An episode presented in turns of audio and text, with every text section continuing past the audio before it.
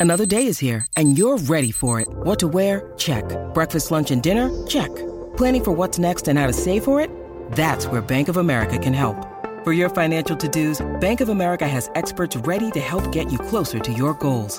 Get started at one of our local financial centers or 24-7 in our mobile banking app. Find a location near you at bankofamerica.com slash talk to us. What would you like the power to do?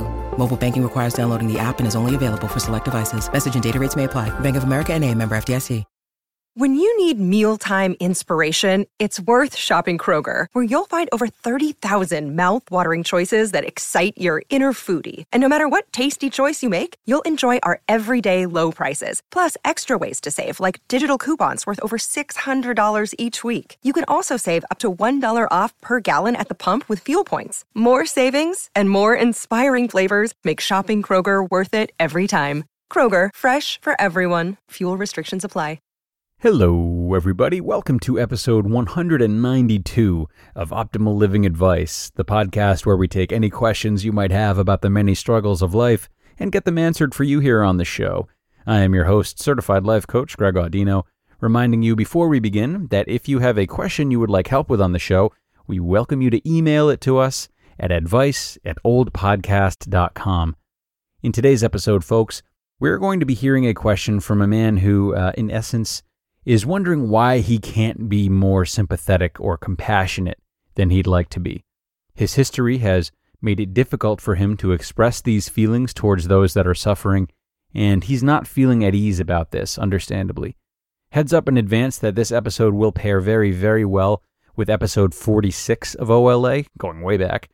Both address the nuances of compassion, how we lose it, and how we can gain it back. So for now, we are going to look at this question and see if we can help this listener out. So here it is. I've been around a lot of suffering.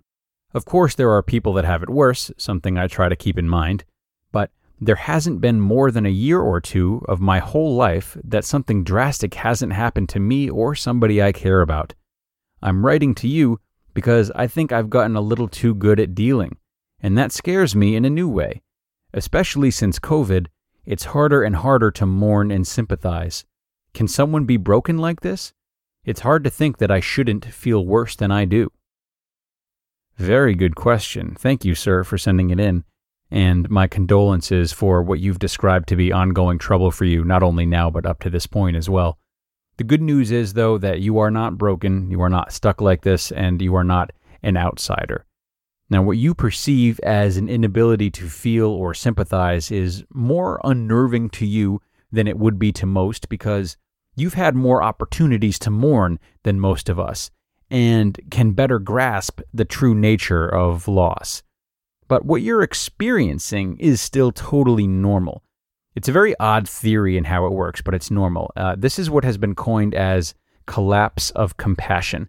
Now, collapse of compassion is basically a psychological theory stating that the more suffering humans hear about or are exposed to, the less they care.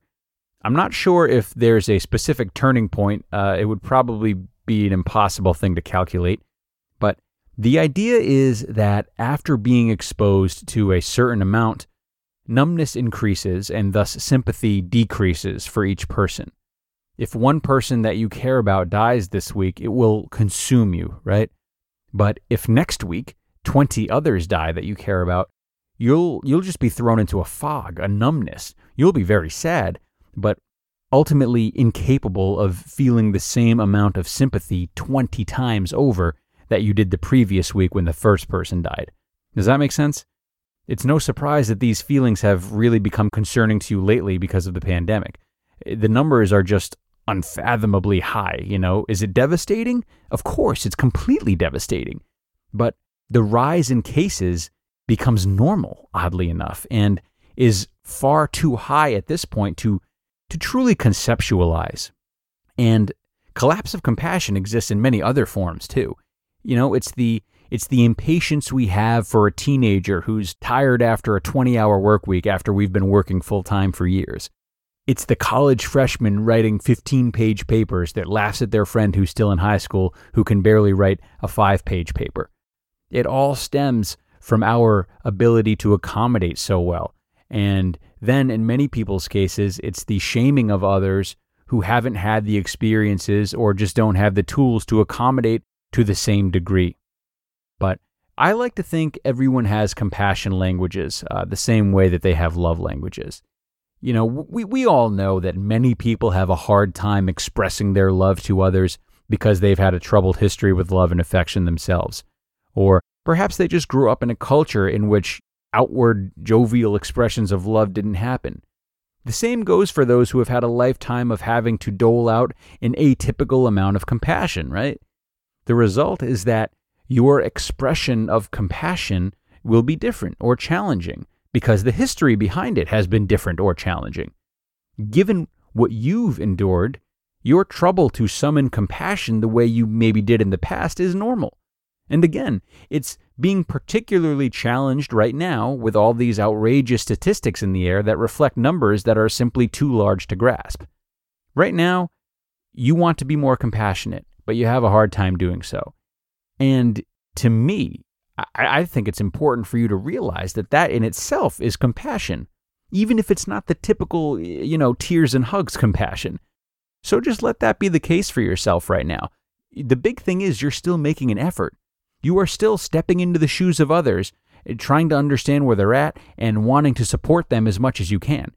So that that's not an absence of compassion. That's just your version of compassion at this moment, and it's not wrong.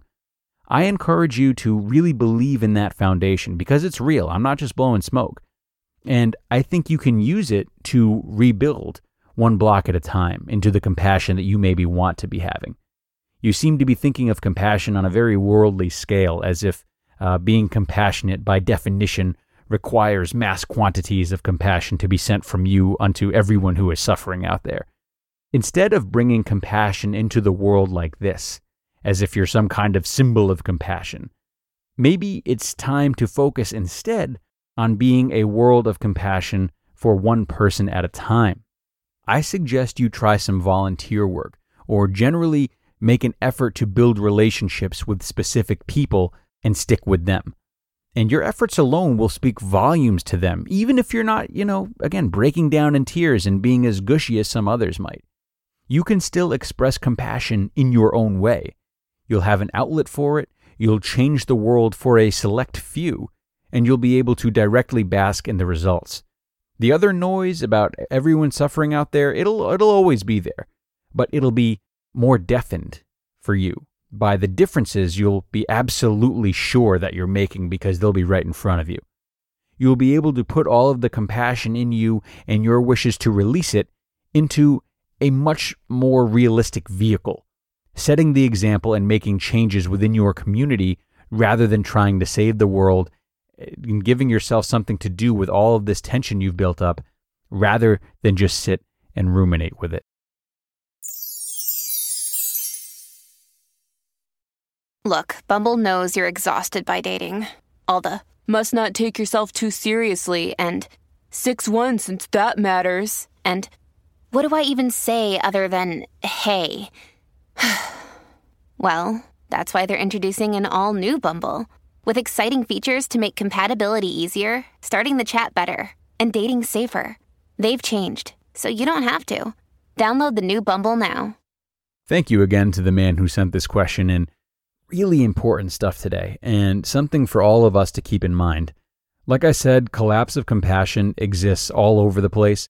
So if you can see the ways in which it infiltrates your life, you can feel less guilty about the areas in which you can be a bit insensitive. And you can also use that as a springboard to encourage you to show that sensitivity a bit more often towards those who haven't uh, thickened their skin in the same areas of life that you have. It's very important practice for everyone, very important. We are done for now, though, everyone. I'm out of here, and uh, I appreciate you being here today for a really enjoyable episode from me about an important topic. Hope you felt the same. I'll be back with you all in 193. So be sure not to miss out. I will see you there and take care of yourselves until then.